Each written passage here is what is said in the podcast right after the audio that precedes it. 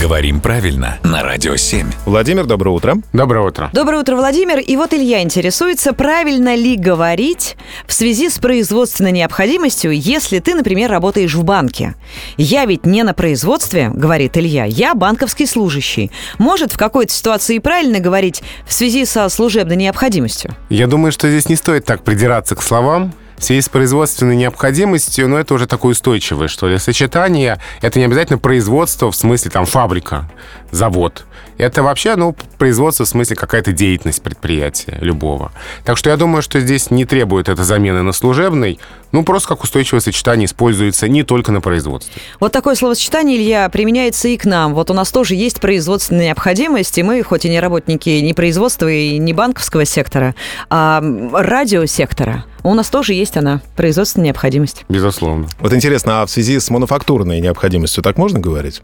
А фабричный? Можно не отвечать, спасибо.